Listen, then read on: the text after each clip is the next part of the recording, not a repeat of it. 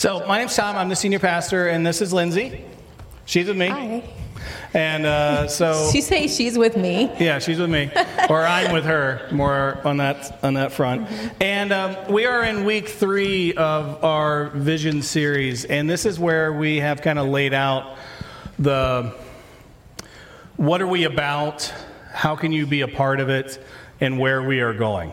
And I asked Lindsay to come up and help me with this one because on the where we are going part is uh, involves kind of the, the family of God, and we as the, the family uh, that helps lead this church, I thought it was important for us to share this message. So this is going to conclude the, the vision series because next week is Advent, um, which is kind of a stunner, right? And uh, so on your seats are uh, some invite cards to our series called uh, In the Dark Streets Shineth. And this is a, a series where we're going to be taking a look at kind of the music and the, the vibe that surrounds Christmas uh, and kind of taking a deep dive into that in looking at in kind of in the midst of darkness how can we bring the light of christ to the community? So please take a few of those and invite some friends and family to that. It also has our christmas eve services which justin which which day is christmas eve 24th. Okay, Woo. so um, yeah, It's a Saturday night, y'all. it's a Saturday night. Yeah, so um, make sure you're here with us for that. So why um, why why are we doing this here today? I'm so glad you asked. Yeah. Um, full disclosure, doing a co-message with your spouse, it's hard. Because we end up stealing each other's lines or throwing each other off, and then sometimes I think he does it on purpose. So, um, but A little bit. A little bit. It happened last service. But, anyways, uh, why are we doing this? So, it's really important for us as uh, leaders here at the church to show you that, one, we are a family, uh, a body of Christ here as a church family, but also you are being led by. By a family, um, by many families, actually, just not Tom and I, but Justin and Sarah and, and Emily and her husband. And so um, now that we're kind of like Tom was saying, getting close to Thanksgiving, if you're not aware, like this week. And you- you're going to be hanging out with family probably, or maybe friends gathering around a table. And so we wanted to have a, kind of a more informal conversation about what it's like as believers to come around a table together. Um, also, to talk a little bit about uh, the wrapping up the vision of the church, uh, Tom's sermon series the last few weeks, and basically where we were and where we're headed, and having that discussion together as believers. Yeah, so last weekend we talked about kind of how you can be a part of it, but also we had a, a business meeting which, you know, we, you know, you vote in the budget and the, the bylaws and the board members and all that kind of stuff. Super exciting. It's very exciting. But we got to talk about kind of where we were. Everybody kind of in a business meeting always says, like, how we doing? And I got in a little bit into that, and Lindsay thought it would be good to bring that forward to the congregation as a whole. And there's some things that you made note of during that during that meeting last week. Yeah, so this is going to be like a little just facts section of the message. Um, there were things brought up in the business meeting that I dawned on me that we we've been around Eastridge for a while, but if you're newer here, so like last six months to a year, you may not know about the building or about our property. So.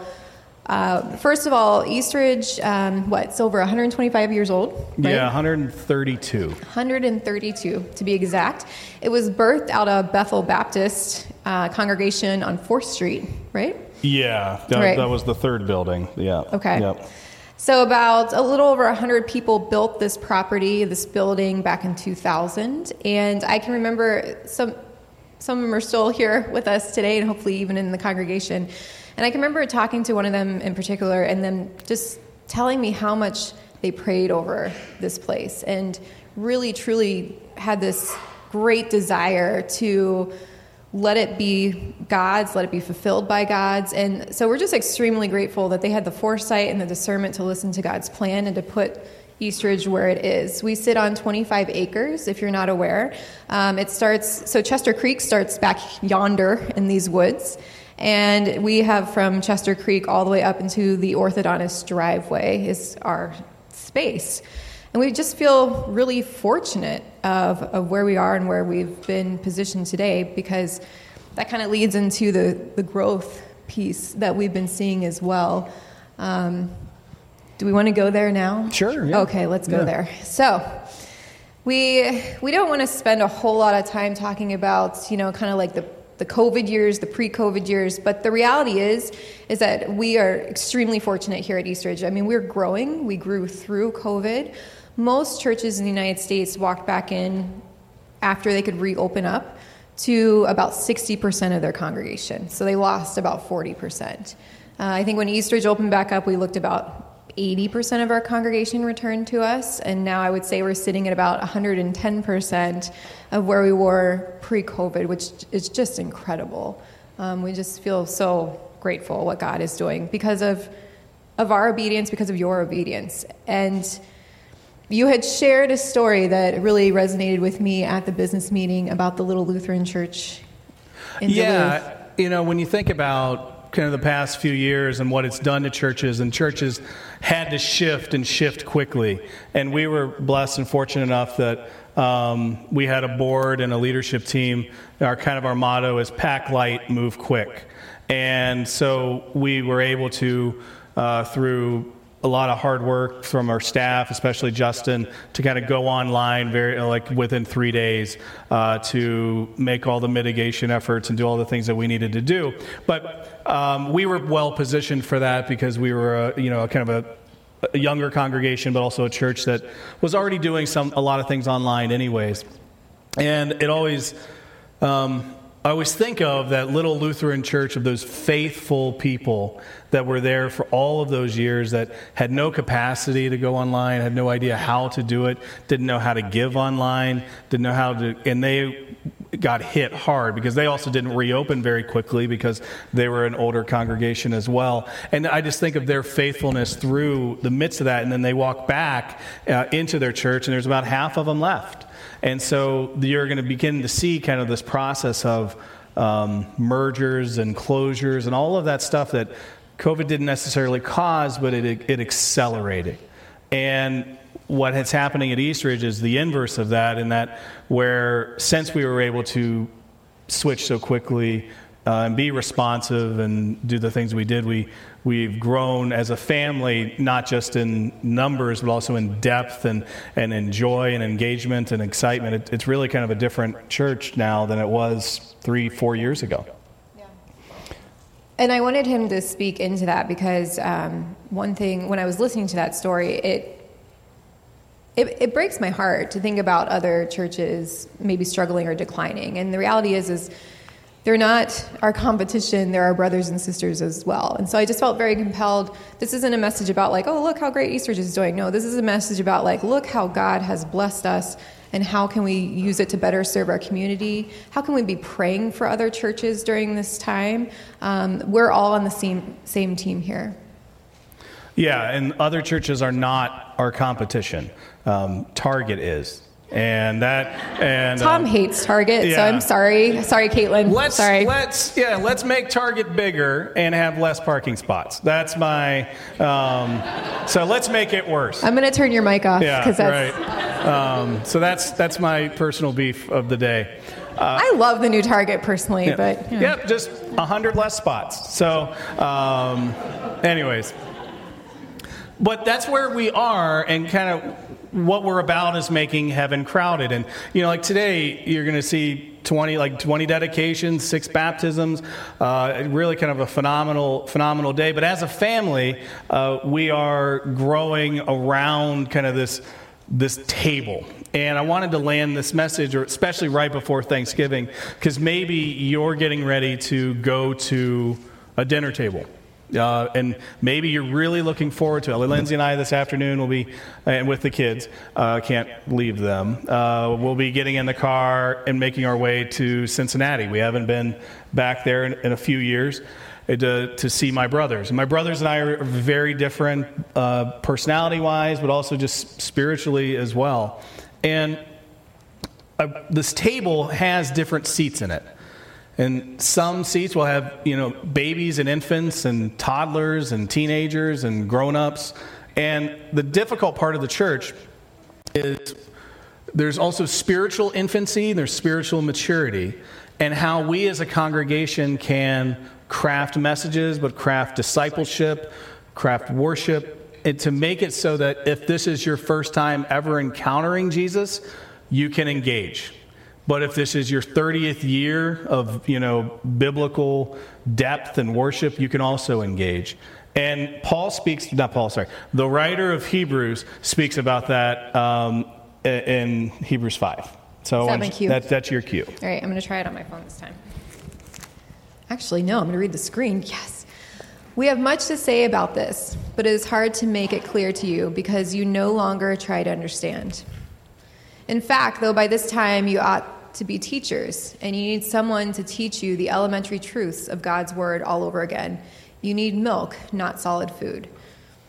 Anyone who lives on milk, being still an infant, is not acquainted with the teaching about righteousness. But solid food is for the mature, who by constant use have trained themselves to distinguish good from evil. So, the task of the church is to, yes, spiritual infants and, and physical infants need milk to start. And where it gets difficult is if you never move beyond that.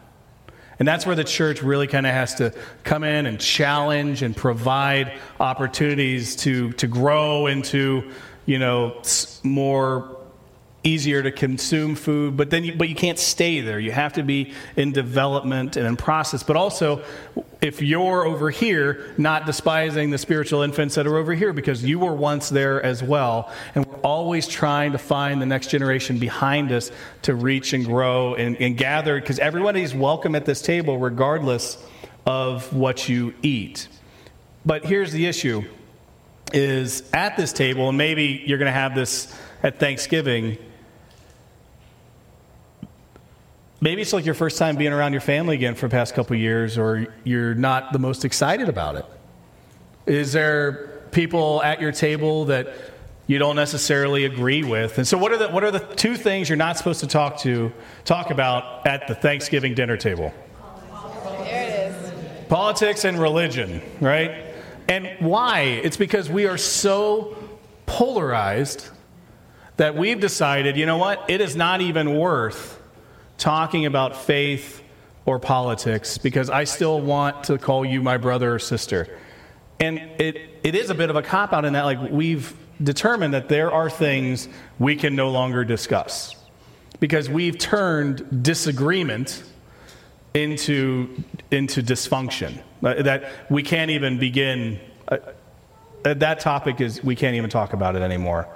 In reality, we've lost the ability to gather around the table and disagree, but still be family.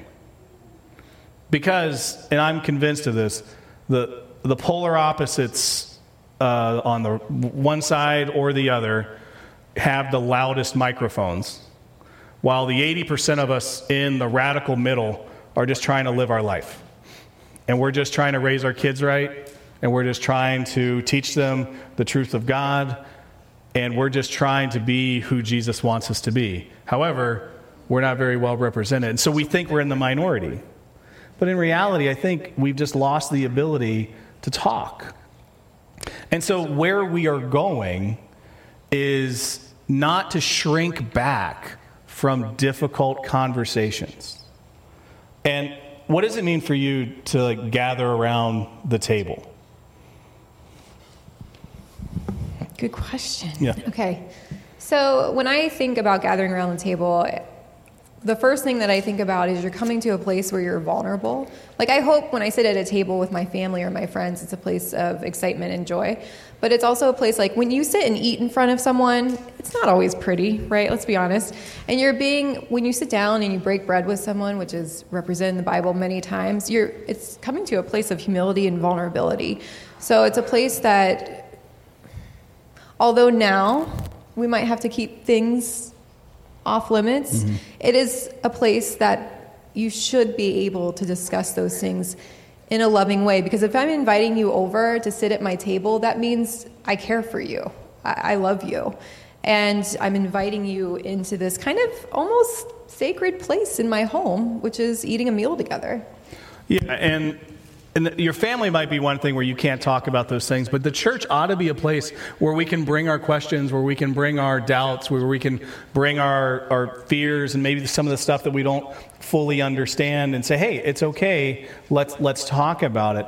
And so there's a place in Athens uh, called Mars Hill, and Paul stands up in front of this group and he delivers the, this message. Now, remember, this is Greek gods. He's standing in front of a whole mess of idols. And he stands up and delivers this gospel message. And do you want to, to read that part? I can, but I'm going to steal your Bible. Okay, well, let's be up there too. There you go. All right.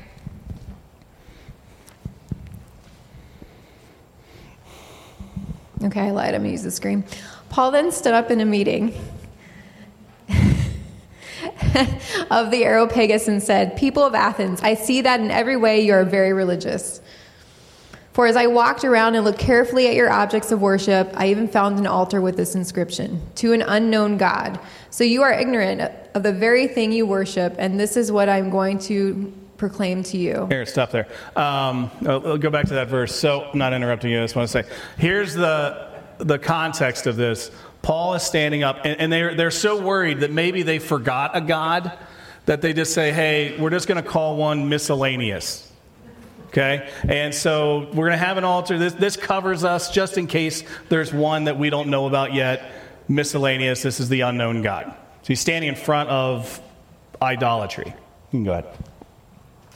The God who made the world and everything in it is the Lord of heaven and earth and does not live in temples built by human hands. And he is not served by human hands as if he needed anything. Rather, he himself gives everyone life and breath and everything else. From one man he made all the nations, he's talking about Abraham, that they should inhabit the whole earth, and he marked out their appointed times and histories and the boundaries of their lands. God did see this so that they would seek him and perhaps reach out for him and find him, though he is not far from any one of us. For in him we live and move and have our being, and some of you own po- of your own poets have said we are his offspring. And so He's he, he's basically saying everything that you've built is kind of foolish. Everything that, all this unknown gods, that's cool and everything, but there's this God who made everything. And what you have built, all of these temples, all of these idols, it's kind of foolish. Now, what do you think the response is going to be to that? So he, he didn't shrink back from standing in front of idols and saying, Yeah, but there's Jesus. And where we are going is, I I think the issue of our time is defining truth. And I've been talking about this for at least a year now, and I'm more convinced of it. If we don't define the truth, somebody else will and it will be outside of biblical truth. And so they hear this and they hear about the resurrection of the dead, and some of them sneer in verse 32, and others said, We want to hear more. Now, he's standing in front of all of these powerful gods, and he's saying, Yes, but did you hear about the God that died? Did you hear about the God that died and was resurrected? And so some of them laugh, like, What kind of God is this? You know, we have all these all these gods that are more powerful that have lived forever, and you know, and he says, "Yeah, but what about the God that died?" So some of them sneer, some of them laugh and mock and reject, and others, though, said, "We want to hear more."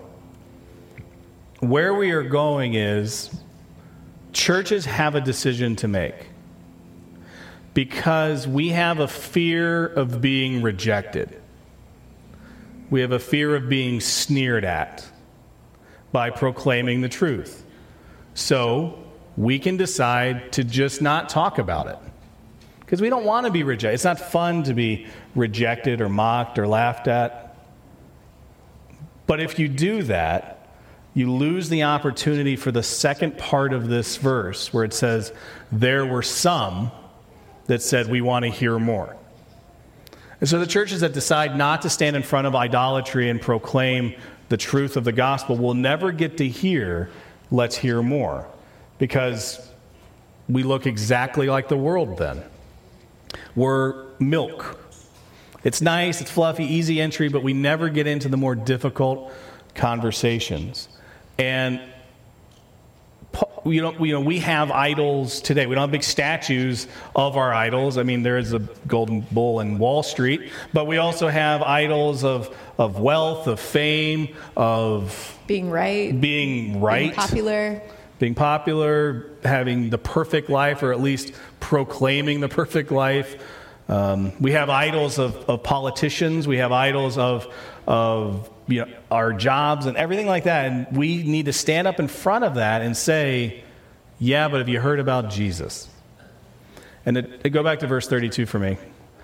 Some will sneer. And we have to be okay with that. Because if we don't proclaim this truth, someone else will. And it won't be the biblical truth. It'll be some nonsense that, that we are kind of swimming in the soup of right now because the church has shrunk back and has not been as bold as it ought to be. Paul is standing up in front of all of these Greek gods and saying, Yeah, no. And we're afraid to stand up in front of all of the gods of our day and go, Yeah, no. He will be thrown in prison after this. He'll be thrown in prison multiple times, but he was willing to be bold in the midst of this. So that's where we're heading is boldness.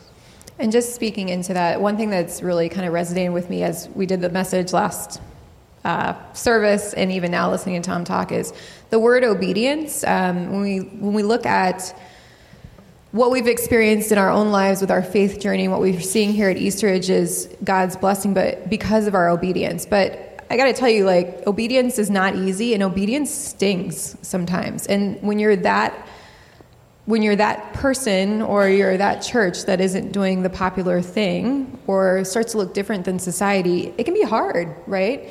And oh, earlier in Hebrews, before the scripture that we read, it talks about Jesus learning trusting obedience through his sorrow and prayers.